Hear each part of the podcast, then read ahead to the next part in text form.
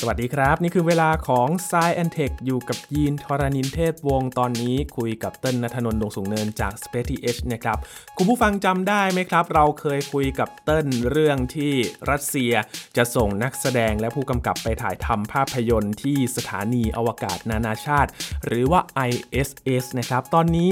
ภาพยนตร์เนี่ยมีให้ได้ชมกันแล้วครับ และมีชื่อเรื่องว่า The Challenge วันนี้มาคุยกันนะครับ ภาพที่เห็นจากการถ่ายภาพยนตร์บนสถานีอวกาศนานาชาติ เป็นอย่างไรกันบ้าง และเราจะได้เห็น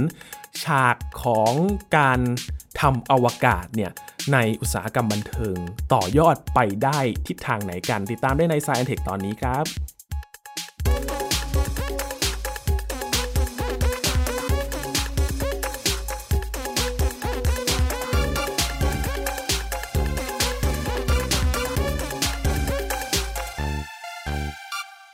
ช่วงเวลาที่มีการส่งนักแสดงไปที่สถานีอวกาศนานาชาตินะครับ คุณผู้ฟังสามารถย้อนไปฟังตอนนั้นได้ที่ออกในวันที่ 7 ตุลาคม 2564 หรือว่าปี 2021 นะครับ ตอนนี้ผ่านมา โอ้โห เกือบ 3 ปีแล้วครับคุณผู้ฟังครับ แต่ว่าเราก็จะได้เห็นพัฒนาการนะครับ ในช่วงเวลาที่เขาถ่ายทำภาพยนตร์จนถึงได้เห็นภาพยนตร์จริง ๆ แล้ว และที่ไทยก็เพิ่งมีการฉายรอบปฐมทัศน์ไป เมื่อวันที่ 29 มกราคมที่ผ่านมานะครับ และยีนและเติ้ลก็ได้ไปที่งานนี้ด้วยนะครับ วันนี้อยู่กับเติ้ลนัทนนท์ดวงสูงเนินบรรณาธิการบริหารของ Space TH แล้วครับ สวัสดีครับเติ้ลครับสวัสดีครับพี่ยินรีวิวสั้นๆ หน่อยได้ไหมครับเติ้ลหนังของรัสเซียที่เพิ่งฉายให้คนไทยได้ชมกัน เอาแบบสั้นๆเลยก็คือประทับใจอืม เป็นหนึ่งในหนังอวกาศที่ประทับใจแล้วก็เรียกได้ว่าเป็นหนังประวัติศาสตร์เนาะนะครับครับไม่ใช่ว่าเป็นพูดถึงในเชิงประวัติศาสตร์อะไรอะนะครับ แต่ว่ามันบันทึกประวัติศาสตร์ ช่วงสุดท้ายต้องบอกว่าช่วงสุดท้ายด้วยนะ ของโครงการสถานีอวกาศนานาชาติ เอาไว้ในวงการภาพยนตร์ได้อย่างดีเยี่ยมเลยโหแล้วจะเห็นความเป็นหนังสไตล์รัสเซียนะ ใช่ครับกลินอายชัดเจนมากเลยนะใช่ครับ ก็เล่าให้คุณผู้ฟังฟังว่าถ้าใครที่ไม่เคยดูหนังรัสเซียเนาะหนังรัสเซียก็จะมีความเนิบเนิบๆเดินดำเนินเรื่องไปช้าๆนะครับ มีความเป็นเส้นตรง ก็คือถ้าดู 3 นาทีแรกของภาพยนตร์รู้เรื่องอะ่ะ ก็จะดูรู้เรื่องไปทั้งภาพยนตร์เลยนะครับ ตลอดระยะเวลา 2 ชั่วโมงที่นั่งอยู่นะครับ แล้วก็เผลอๆอาจจะสามารถเดาตอนจบได้ด้วยซ้ำนะครับ ว่าจะจบยังไงแล้วก็ อย่าไปคาดหวังว่ามันจะมีอะไรหักมุมมากนะครับมันก็จะดำเนินเรื่องของมันไปเรื่อยๆนะครับ แล้วก็เอกลักษณ์อันหนึงของหนังรัสเซียนี่ปูพื้นให้ฟังไว้ก่อนก็คือ เขาจะมีการเล่นกับอารมณ์นะครับครับแล้วก็มีตัวละครเนี่ยก็จะต้องมีพื้นหลังนะครับ มีแบ็กกราวน์ของตัวเองว่าไปเจออะไรมานะครับอืมมีใครที่เป็นคนรักอ่าส่วนมากก็จะเป็นเคสว่าคนที่ตัวเองรักเสียชีวิตนะครับอืมหรือว่ามีความขัดแย้งกับใคร แล้วก็สุดท้ายเนี่ย พอหนังดำเนินเรื่องไปได้สักพักหนึ่งแล้วเนี่ยตัวละครน่ะก็จะทำต้องทำภารกิจหลักอะไรบางอย่างก่อนนะครับก็ก็จะเป็นองค์ที่สองนะครับแล้วก็พอสุดท้ายเนี่ยองค์ที่สามเนี่ยก็จะเป็นตัวละครนั้นเนี่ย จะได้ไขปมอะไรบางอย่างในใจ หรือว่าจะได้ปล่อยวางอะไรบางอย่างออกนะครับโอ้อันนี้คือโครงสร้างของหนังรัสเซียที่ต้นดูมาประมาณ 4-5 เรื่องเนี่ยนะครับบางเรื่องก็เกี่ยวกับอวกาศ บางเรื่องก็ไม่ได้เกี่ยวกับอวกาศเนี่ยจะเป็นแนวนี้หมดเลยโอ้แต่ชัดเจนมากเลยพอเตอร์เล่าให้ฟังแล้วพี่พี่ดูไม่จบเรื่องเพราะว่าต้องออกมาครับทำรายการทีวีต่อนะฮะแต่ว่าเห็นแล้วอะอย่างที่เติ้ลเล่าเลยแล้ว อยากจะไปดูอีกรอบหนึ่งจริง ๆ อยากดูให้จบครับเพราะยังดูไม่จบนะครับครับ คือซึ่งต้องบอกว่าตอนนี้จริงๆโอ้คุณคุณผู้ฟังฟังมานี่คือแบบตกใจเลยนะ แบบรีบปิดเลยนะ ว่าแบบอุ๊ยกำลังวางแผนจะซื้อตั๋วไปดูพอดีเลอ่ายสปอยเลอร์หรือเปล่าจริงๆไม่จริง ๆ ไม่ spoil นะฮะจะไม่จะไม่ spoil เพราะว่า spoil ไปก็ไม่ได้มีประโยชน์นะครับเอาเป็นว่าต่อให้ฟังอะเติ้ลเชื่อใจกันละกัน ตอนนี้อาจจะต้องเชื่อใจกันว่า พอเราฟังพอดแคสต์ตอนเนี้ยแล้วไปดูหนังเนี่ย ความสนุกอะ ไม่ได้เสียไปนะครับอืมอาจจะสนุกเพิ่มมากขึ้นด้วยซ้ำเพราะว่าใช่เต้ลอาจจะชี้ให้เห็นบางจุดในหนังอะให้ทุกคนอะคุณผู้ฟังอะไปลองสังเกตดูว่าเอ้ยเหมือนกับที่คุณเติ้ลพูดหรือเปล่าอืมคือเรื่องย่อเนี่ยต้องบอกว่าเรื่องย่อนะครับไม่ใช่สปอยเลยคือ มันเป็นภารกิจที่แพทย์ศัลยแพทย์เนาะครับไปทำภารกิจบนสถานีอวกาศนานาชาติ แล้วมันเป็นความท้าทายมาก ๆ เลย เพราะว่าต้องไปทำการแพทย์บนอวกาศอะใน Star Stuff ก็เคยพูดแล้วในเรื่องของการแพทย์บนอวกาศอะมันมีความท้าทายยังไง ใช่ครับ คือเนื้อเรื่องหลักเนี่ยจริง ๆ อันนี้ต้องบอกว่าไม่สปอยจริง ๆ เพราะว่าเขาเขาเขียนมาในตัวเนื้อเรื่องที่เปิดเผยให้คนทั่วไปเลยนะครับเป็น description สั้นๆเนาะใช่เขาบอกว่ามันเกิดอุบัติเหตุขึ้นบนสถานีอวกาศนานาชาตินะครับทำให้นักบินอวกาศเนี่ยได้รับบาดเจ็บบริเวณทรวงอกนะครับ ก็เลยทำให้ไม่สามารถที่จะเดินทางกลับโลกได้ เพราะว่าในระหว่างกลับโลกเนี่ย มันไม่มีอะไรรับประกันเนาะว่าการเปลี่ยนแปลงของความดันหรือว่าแรงสั่นสะเทือนจากยานเนี่ยมันมันจะไปทำให้ตัวอวัยวะภายในมันฉีกขาดเสียหายได้อย่างไรนะครับ ก็แทนที่จะเอาตัวนักบินอวกาศลงมารักษาบนโลกเนี่ยก็ใช้วิธีว่าเราส่งแพทย์นะขึ้นไปผ่าตัดนักบินอวกาศ ซึ่งพอบอกว่าผ่าตัดเนี่ยหลายคนก็จะนึกภาพเป็นการแบบ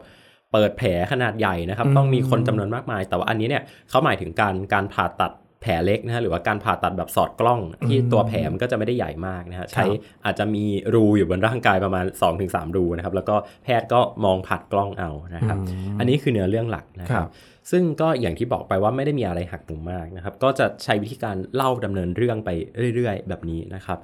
โดยที่ภาพยนตร์เรื่องนี้เนี่ยก็ ประหยัดนักแสดงดีนะครับ เพราะว่า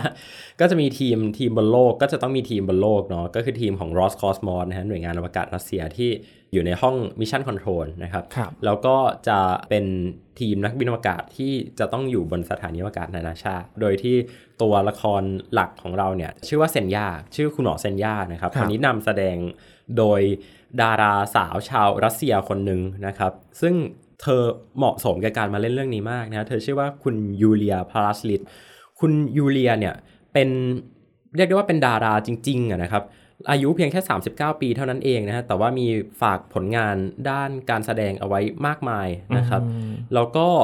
อันนี้คือเรียกได้ว่าเป็นจุดเด่นของหนังเรื่องนี้เลยก็คือคุณยูเลียเนี่ย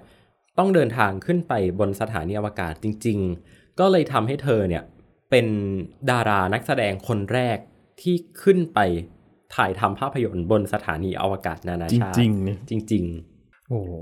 แล้วการเดินทางเนี่ย มันเป็นการเดินทางระยะสั้นด้วยเนาะมันไม่เหมือนนักบินอวกาศที่จะต้องเวียนรอบกันประมาณ 5 เดือน 6 เดือน อันนี้คือไปไม่กี่วันเพื่อที่จะถ่ายทำหนัง ใช่ครับ ก็เดินทางไปในช่วงปี 2021 ที่ผ่านมานะครับ ซึ่งก็นานมากพอสมควรแล้วนะครับ แต่ว่า ในการทำภาพยนตร์เนาะก็แล้วยิ่งเป็นภาพยนตร์หนังโรงด้วยอะก็คือต้องโอ้ใช้เวลากว่าจะตัดต่อนะครับ ซึ่งผู้กำกับนะครับผู้กำกับก็ได้ได้เดินทางไปด้วยนะครับผู้กำกับของเรื่องนี้เนี่ยก็คือคุณคลิมชิเปนโกคุณคลิมชิเปนโกเนี่ยก็เป็นผู้กำกับชาวรัสเซียที่ ฝากผลงานต่างๆ เอาไว้มากมายหลากหลายเรื่องนะครับ แล้วก็ได้รับรางวัลด้วย ได้รับรางวัลประมาณ 3 เรื่องนะฮะ ถ้าข้อมูลจากวิกิพีเดีย แล้วก็เขาเป็นคนเดียวกับที่เคยทำภาพยนตร์อวกาศเรื่องหนึ่งมาแล้ว ภายใต้ความร่วมมือกับ Roscosmos นะครับ ก็คือภาพยนตร์ที่ชื่อว่า Salut เซียมหรือว่า Salut 7 Salut 7นะครับ Salut 7เนี่ยก็เป็นสถานีอวกาศของรัสเซียนะครับรบที่ตอนนั้นมีข่าวลือกันว่า อเมริกานะฮะเพิ่งก่อสร้างตัวกระสวยอวกาศเสร็จ เขากลัวว่าอเมริกาเนี่ยจะมาขโมยสถานีอวกาศซาลูดเจ็ดของรัสเซีย ซึ่งตอนนั้นเป็นเป็นในช่วงช่วงสงครามเย็นเนาะนะครับแล้วตอนนั้นเนี่ยสถานีอวกาศซาลูดเจ็ดเนี่ยไม่มีคนไปอยู่ ก็เลยต้องมีการส่งนักบินอวกาศเนี่ยเดินทางไปอยู่นะฮะอันนี้คือเป็นภาพยนตร์ที่เขาเคยทำมาแล้วในช่วงปี 2018 แล้วก็ได้รับรางวัลจากฝั่งรัสเซียนะฮะเขาชื่อว่ารางวัล Golden Eagle Award เหยี่ยวทองคำนะครับเคยทำภาพยนตร์ด้านอวกาศมาแล้ว แล้วก็มีประสบการณ์นะครับรู้พอรู้พอมุมได้มุมกล้องอะว่า ถ่ายในสถานีอวกาศจะต้องวางภาพยังไงให้ดูแล้วรู้สึกว่าโอ้โหมันอึดอัด หรือว่าถ่ายทอดการใช้ชีวิตของนักบินอวกาศ รวมถึงการทำกราฟิกต่างๆ ที่เกี่ยวข้องกับอวกาศนะครับ เพราะว่ามันก็จะต้องมีฉากนอกสถานีด้วยเนาะนะครับ ก็คุณคลิมชิเปนโกเนี่ยก็เอาประสบการณ์ตรงเนี้ยมาใส่กับ The Challenge เรื่องนี้ด้วยนะครับ ก็เลยทำให้เรียกได้ว่ามีดาราสาวนำแสดงที่ น่าติดตามมากนะครับ มีผลงานที่ดีมากๆ แล้วก็มีผู้กำกับที่มีประสบการณ์การทำภาพยนตร์อวกาศมาก่อนโดยตรง และอีกคนหนึ่งที่เดินทางไปด้วยตอนที่เขาเดินทางขึ้นไปถ่ายทำกันเนี่ย ก็คือนักบินอวกาศนะครับ นักบินอวกาศตัวจริงเสียงจริงเลย ก็คือคุณอันตอนนะครับชคาเปลรอฟนะครับ อันตอนชคาเปลรอฟเนี่ยเป็นนักบินอวกาศรัสเซียนะฮะอยู่ภายใต้ Roscosmos เลย คือเป็นนักบินอวกาศมืออาชีพ ก็จะต้องเดินทางไปด้วยในเที่ยวบินนี้ที่เขาเดินทางขึ้นไป เพราะว่า เป็นผู้มีประสบการณ์เนาะเขาจะเรียกว่าเป็น mission commander นะครับแล้วก็คุณอันตอนชคาเปลรอฟเนี่ยก็เคยเป็นสถานีอวกาศเป็น commander นะฮะหรือว่าเป็นผู้บัญชาการของสถานีอวกาศเองด้วย แล้วผู้ที่นำแสดงบนสถานีอวกาศนานาชาติ ก็คงไปหาใครที่ไหนไม่ได้ ก็เอานักบินอวกาศรัสเซียบนนั้นแหละครับ มาช่วยกันเล่นนะครับ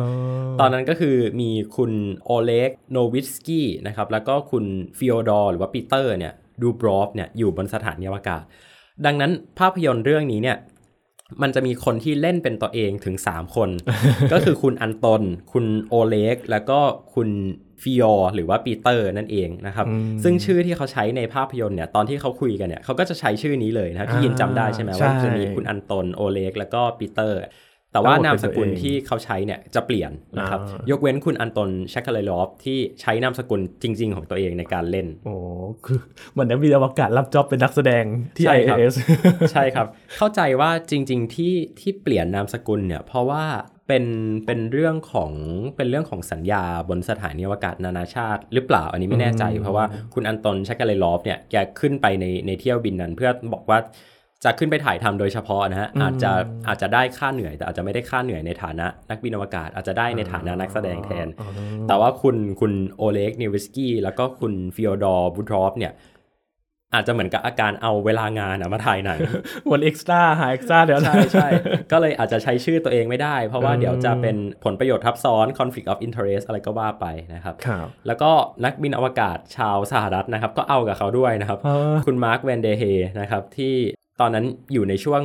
สงครามรัสเซียยูเครนเลยนะถ้าถ้าจำกันได้ที่ต้องเดินทางกลับโลกมาบนยานรัสเซีย แล้วก็เหมือนจะมีดราม่ากันว่าเอ๊ะมาร์คจะได้กลับบ้านหรือเปล่านะครับ ก็เป็นคนดีนะครับไปช่วยเขาถ่ายทำด้วยนะครับเออ ก็มีความ นึกถึงอะข้อจำกัดมันมันมีเยอะเนาะอย่างที่ 3 คนที่ขึ้นไปเพราะว่ายานโซยุสที่ที่ไปอะมันครับนั่งได้แค่ 3 คน ใช่เออแล้วก็ต้องมีก็ต้องมีผู้เชี่ยวชาญเนี่ยต้องไปหนึ่งคนอยู่แล้วแหละ ใช่ครับ แล้วก็ก่อนที่จะขึ้นไปถ่ายทำเนี่ยในช่วงปี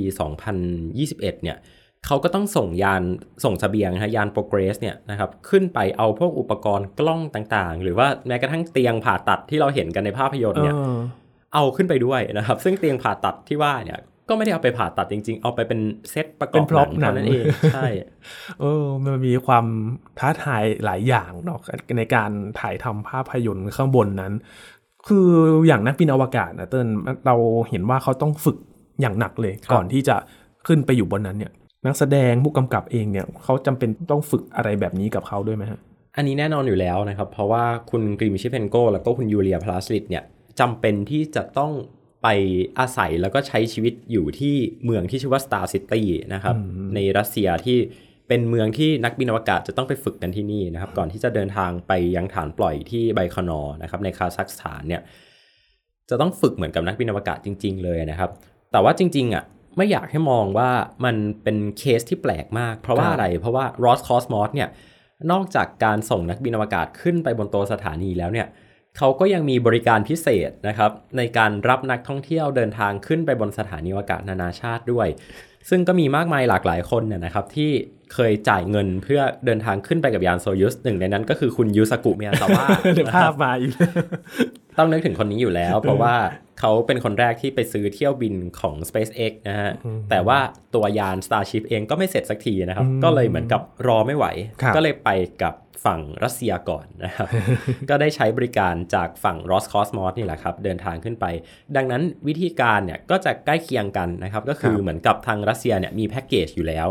ดังนั้นก็อาจจะไม่ได้เป็นเรื่องแปลกใหม่อะไรมาก ถ้าพูดถึงการที่คนธรรมดาเนี่ยจะได้ฝึกแล้วก็เดินทางขึ้นไปบนสถานีอวกาศนานาชาติ บนภารกิจยานโซยุสของรัสเซียอืมจากเรื่องหนัง The Challenge ครับเติ้ลมีสองมุมที่อยากจะชวนคุยก็คือว่าหนึ่ง การถ่ายทำหนัง บนภาพสถานีอวกาศจริง ๆ กับภาพในหนังอวกาศเรื่องอื่นๆเนี่ยมันมันมีความแตกต่างกันยังไงอ่าเดี๋ยวเอาเรื่องนี้ก่อนให้เติ้ลครับอธิบายหน่อยครับ คือตอนที่เราดูภาพยนตร์เรื่องนี้นะฮะ อันเนี้ยถ้าใครที่ที่จะไปดูเนาะต้นก็อยากชวนลองลองนับเล่น ๆ ดูครับนะครับ ว่าฉากไหนที่เป็นคอมพิวเตอร์กราฟิกเป็น CGI อืมหรือว่าฉากไหนที่เป็น ภาพจริงนะครับ เกิดจากการถ่ายในสถานีอวกาศ นานาชาติจริง ๆ ซึ่งถ้าใครที่ตอบได้นะ เราก็ตอบได้ครบอะครับว่าฉากฉากนี้อ่าลองนับดูก็ได้ฉากนี้อ่าไม่ใช่ฉากนี้ใช่นะครับครับอาจจะไม่ต้องเป็นตัวเลขเป๊ะๆแต่ว่าลองคร่าวๆดู ต้นว่าเป็นไปเป็นแฟนพันธุ์แท้สถานีอวกาศได้เออเพราะว่าภาพที่เราเห็นเนี่ย ภาพที่เป็นถ่ายจริงเนี่ย มันจะไม่ต่างจาก ที่เราเห็นในโทรทัศน์ที่เราเห็นในอินเทอร์เน็ต หรือว่าเวลาที่นาซาเขามี live stream ลงมา หรือว่า Roscosmos เขามีการถ่ายภาพ live stream ลงมาเนี่ยเราจะพบว่ามันคือมุมเดียวกันเลย สัญญลักษณ์ต่างๆนะครับ หรือว่ารูปบนสถานีอวกาศฝั่งรัสเซียเนี่ยนะฮะฝั่งตัวโมดูลซเวซดาแล้วก็ซาเรียเนี่ยเขาจะมีภาพของยูริกาการินครับกับบิดาแห่งโครงการอวกาศรัสเซียนะครับ ก็คือเซอร์เกย์โคโรเลฟเนี่ยแปะอยู่อืม แล้วเราจะเห็นภาพเนี้ยกันบ่อยมาก เราจะจำมุมนี้ได้ ซึ่งพอเราเห็นว่าภาพยนตร์เรื่องนี้ขึ้นไปถ่ายทำเราก็จะพยายามมองหา ซึ่งถ้าเรามองหาแล้วเราเจอเนี่ย ก็แปลว่าอันเนี้ยคือของจริงแล้วเออเพราะว่าโอเค ถ้าถ่ายทำบนโลกเราก็อาจจะมีโมดูลที่ใกล้เคียงกัน แต่อาจจะไม่ได้เก็บรายละเอียดถึงขั้นนี้ คือตอนที่ดูเนี่ยต้นจำได้ถึงขั้นที่ว่าคอมพิวเตอร์เครื่องเนี้ย มันวางอยู่ตรงนี้เออรุ่นนี้เลย Leno ThinkPad รุ่นนี้เลยนะครับอืมหรือว่าอุปกรณ์ต่างๆ กล้องตัวนี้อ่านักบินอวกาศคนนี้เคยหยิบมาใช้นะครับกล้องยี่ห้ออะไรต่างๆ เนี่ยเป๊ะมาก เราจะสามารถที่จะบอกได้เลยว่า ฉากนี้ถ่ายทำมุมนี้ออกมาตรงนี้ มุมนี้ไม่ make sense เพราะว่าออกมาตรงนี้จะต้องเจอตรงนี้ก่อน ไม่สามารถที่จะไปเจอมุมนี้ก่อนได้อืมดังนั้นใครที่เป็นแฟนพันธ์แท้สถานีอวกาศนานาชาติเนี่ยดูหนังเรื่องนี้จะสนุกมากนะครับ แต่ ก็เรียกได้ว่าฉากเกือบทั้งหมดอะตั้งแต่ตัวคุณหมอนะตัวคุณหมอเซนย่าเนี่ยเดินทางขึ้นไป แล้วก็ผ่าตัดนักบินอวกาศสำเร็จจนเดินทางกลับลงมาได้เนี่ยก็เป็นฟุตเทจจริงเกือบจะทั้งหมดนะฮะจะมีบางอย่างที่เป็นคอมพิวเตอร์กราฟิก เช่นจะมีฉากที่ถ่ายซูมเอาออกมานะฮะจากหน้าต่างของสถานีอันนี้แน่นอนอยู่แล้วว่า คงไม่ได้ให้คุณผู้กำกับเนี่ยคุณกลิมเชฟเพนโกเนี่ยใส่ชุดแล้วใส่ก็ชุดอนักอกบินอวไปกาศแล้วก็ Space ถ่าย Walk Space Walk ออกมาทำไม่ได้อยู่แล้วแบบนั้นครับก็จะต้องเป็นคอมพิวเตอร์กราฟิกนะครับ แต่ว่าทำได้ทำได้อย่างลงตัวเลย แล้วก็จะมีฉากการทำ Space Walk การออกมานอกยานอวกาศด้วย ซึ่งพี่ยินน่าจะอยู่ไม่เห็นถึงฉากนี้นะครับอ่าเป็นฉากที่แน่นอนว่า ทำจริงไม่ได้ เพราะว่าการออกมานอกยานเนี่ยมีความเสี่ยงทั้งกับผู้กำกับเองกับนักแสดงเองนะครับ ต้องครับผ่านการฝึกอย่างอย่างยาวนานมากนะครับอืมก็ฉากนั้นก็เลยจะเป็น CGI นะครับอ่าแต่ว่าฉากที่ใส่ชุดอะไรกันก็ก็เป็นภาพจริงปกตินะครับครับ กับอีกฉากหนึ่งก็คือฉากที่เดินทางกลับสู่โลก ซึ่งอันนี้ไม่ได้เป็นข้อจำกัดด้านความปลอดภัยใด ๆ เลยนะครับ แต่ว่าเป็นข้อจำกัดด้านพื้นที่มากกว่า เพราะว่าอืมบนยานอวกาศโซยุสเนี่ยเล็ก มันนั่งมากเบียดเบียดๆนั่งอัดกันนะครับไม่สามารถที่จะเอากล้องยืดออกมาได้แน่นอนอยู่แล้ว ดังนั้นฉากนั้นก็น่าจะเป็นฉากที่ถ่ายทำบนโลกนะครับ แล้วก็มีการตัดต่อหน้าต่างข้างนอกซ้อนไปให้เหมือนกับกำลังกลับเข้าสู่บรรยากาศโลก ส่วนที่เหลือก็คือเป็นของจริงทั้งหมดนะฮะฉากผ่าตัดนะฮะซึ่งน่าจะเป็นฉากที่เอ่อหลายคนอยากจะไปดูนะครับ ว่าเอ๊ะเขาผ่าตัดกันยังไงบนสถานีอวกาศเนี่ย ในมุมของการถ่ายทำเชิงภาพยนตร์ถือว่าทำได้ได้ค่อนข้างดีเลยนะครับ แต่ว่าก็มีเพื่อนต้นหลายคนที่เป็นแพทย์นะครับอืมสายเป็นแพทย์เป็นคุณหมอผ่าตัดนะครับ ก็มาคุยกันมาคอมเมนต์กันบอกว่า ไม่สวยเลยแล้วก็ไม่สมจริงเลยนะครับเพราะว่าอีกอย่างหนึ่งก็คือแพทย์เนี่ยใส่ตัวที่ที่ฟังหัวใจอะนะครับกลับด้านเอ้าซึ่งอันนี้เป็นเป็นเรื่องที่รับไม่ได้นะครับครับเอ่อคุณหมอทั้งหลายก็มามาทัวร์มาทัวร์ลงกันนะครับกับภาพยนตร์เรื่องนี้เออแต่ก็แต่ก็ถือว่าอ่าถ้าปรับปรุงเรื่องนี้ได้ในอนาคตก็ก็จะดีมากๆเลย อันนี้คือในมุมของการถ่ายทำก่อนอืมว่ามีข้อจำกัดอะไรบ้างอืมครับ แล้วที่เติ้ลเล่าเมื่อกี้เลยเปยตอนท้ายเมื่อกี้เลยเรื่องของการแพทย์ เราจะเห็นว่า การแพทย์ในอวกาศเนี่ยมันเป็นความท้าทายมากๆเลย เรากำลังได้เห็นภาพสะท้อนหรือว่าอะไรที่มันเกิดขึ้นจากหนังเรื่องนี้บ้างเติมมันก็จะเป็นภาพสะท้อนที่ดีนะครับ ถ้าไม่ได้มีกลุ่มคุณหมอ มามาบอกว่า โอ้โห ผิดหมดเลย คือคือต้นมองว่าเรื่องนี้เนี่ย เขาชาเลนจ์ในเรื่องของการถ่ายทำภาพยนตร์ แต่ว่าอาจจะไม่ได้มีข้อมูลในเชิงการแพทย์ที่ลึกมากนักนะครับ เรียกได้ว่ายอมได้อย่างเสียอย่างนะครับ ก็อาจจะเป็นเรื่องของต้นทุนในการผลิตด้วยนะที่จ้างผู้เชี่ยวชาญด้านด้านอวกาศมา แต่อาจจะไม่ได้มีผู้เชี่ยวชาญด้านการแพทย์มามากเท่าไหร่นะครับ ต้นมองว่าเราเราสามารถแก้เกมแบบนี้ได้ว่าในอนาคตเราอาจจะทำภาพยนตร์ที่เกี่ยวข้องกับการแพทย์ในอวกาศ โดยที่อาศัยเอ่องานวิจัยจริงๆ paper จริงๆอะนะครับ เอามาใช้แล้วการถ่ายทำบนอวกาศอาจจะพักๆเอาไว้ก่อนก็ได้นะอาจจะเป็นเรื่องถัดไปอาจจะทำสลับสลับๆกันครับต้นมองว่าเป็นเป็นอีกหนึ่งในมิติที่ที่น่าเอามาถ่ายทอด เพราะว่าอย่างที่บอกไปว่า พอเราพูดถึงอวกาศเนี่ยนักบินอวกาศทุกคนมักจะสุขภาพดี ในในทุกภาพยนตร์ทุกเรื่องนะครับ Interstellar อย่างเงี้ยถ้าพระเอกนะครับคูเปอร์เนี่ยเกิดป่วยขึ้นมาเป็นโควิดขึ้นมาในอวกาศเนี่ย เรื่องอาจจะจบลงแค่นั้นเลยก็ได้นะครับ หรือว่า โอ้คุณไปแบบแช่แข็งอายุกันเนี่ย freezing lifespan กันใช่ไหมครับ ไปนอนในน้ำแล้วก็วืดอ่ามีมีม่านมาคลุมนะครับ แล้วก็แช่แข็งตัวเองเนี่ย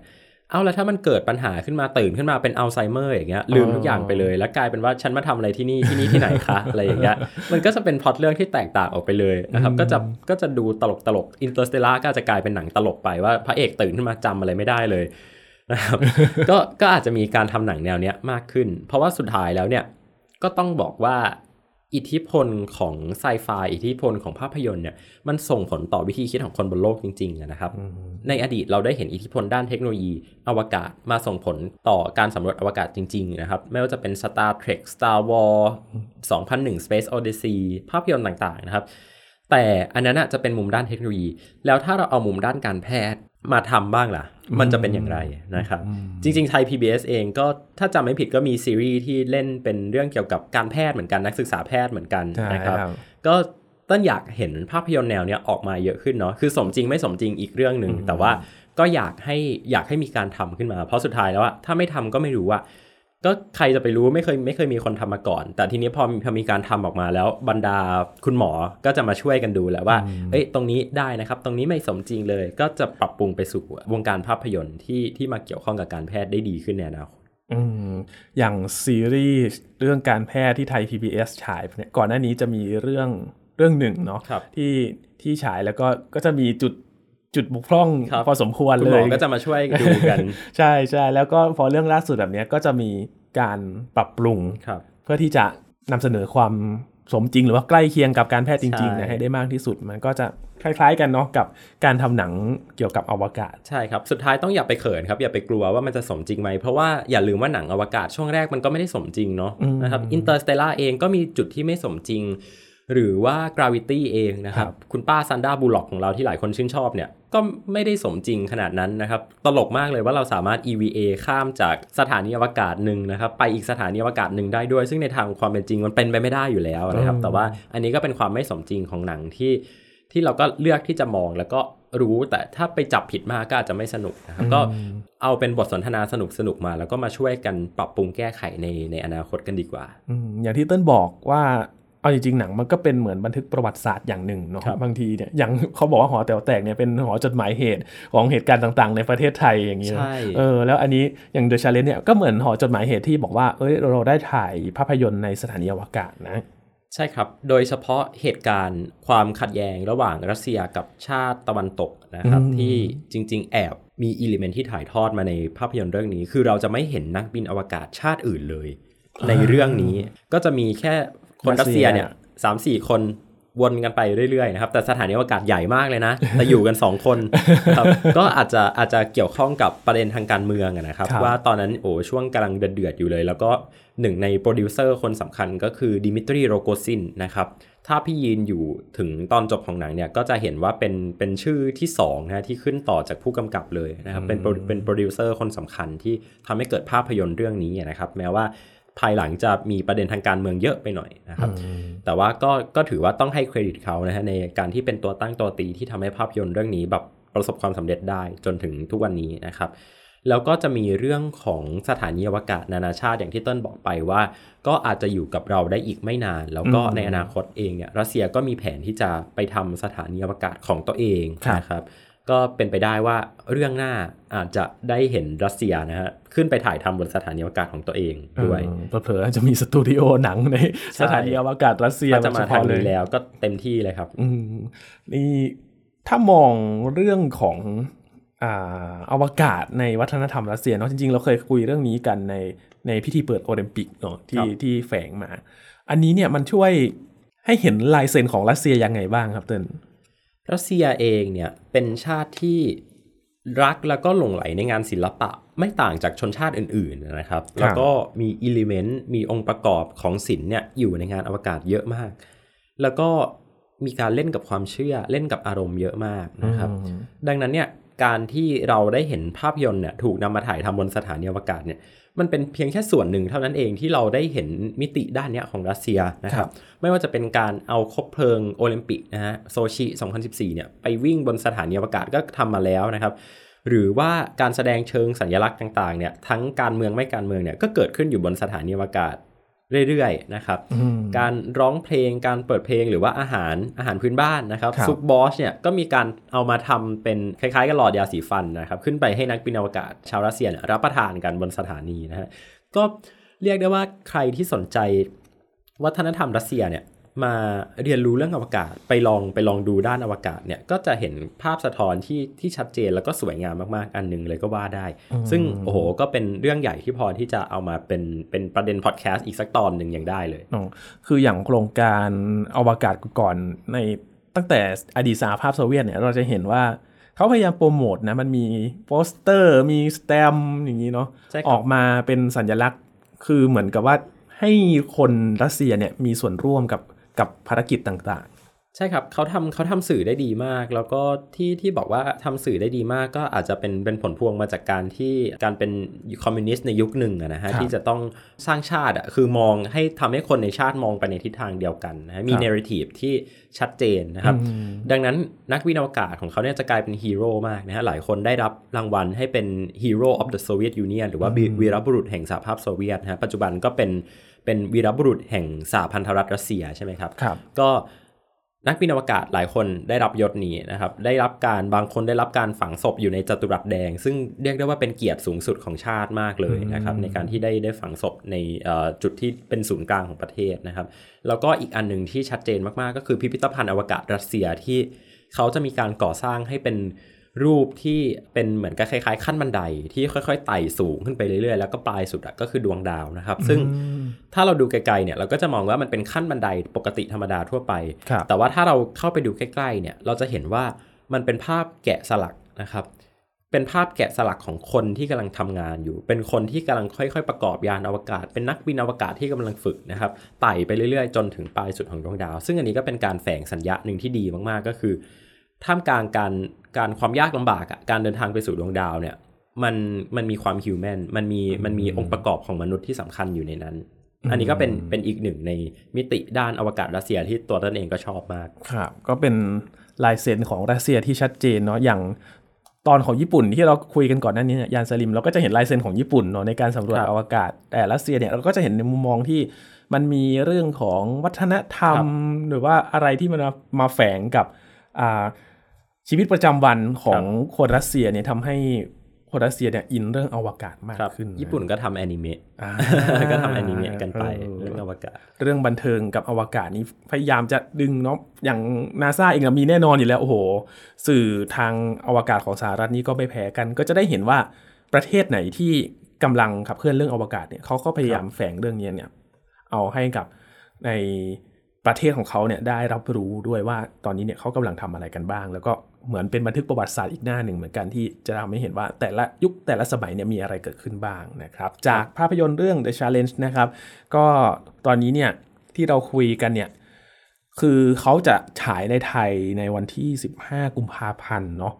ฉายในช่วงเทศกาลหนังมอสโกเนี่ยแหละครับ ถ้าใครสนใจก็ไปติดตามดูกันได้นะครับ วันนี้ขอบคุณเติ้ลมาก ๆ เลยครับขอบคุณครับ นี่คือ Science Tech นะครับ คุณผู้ฟังติดตามรายการของเรากันได้ที่ www.thaipbspodcast.com ครับ รวมถึงพอดแคสต์ช่องทางต่างๆ ที่คุณกำลังรับฟังเราอยู่นะครับ อัปเดตเรื่องวิทยาศาสตร์ เทคโนโลยี และนวัตกรรมกับเราได้ที่นี่ทุกที่ทุกเวลากับไทย PBS Podcast ครับ ช่วงนี้ยีนทรณินเทพวงพร้อมกับเติ้ลนัทนนท์ดวงสุงเนินจาก s p e c i ลาไปก่อนนะครับ สวัสดีครับ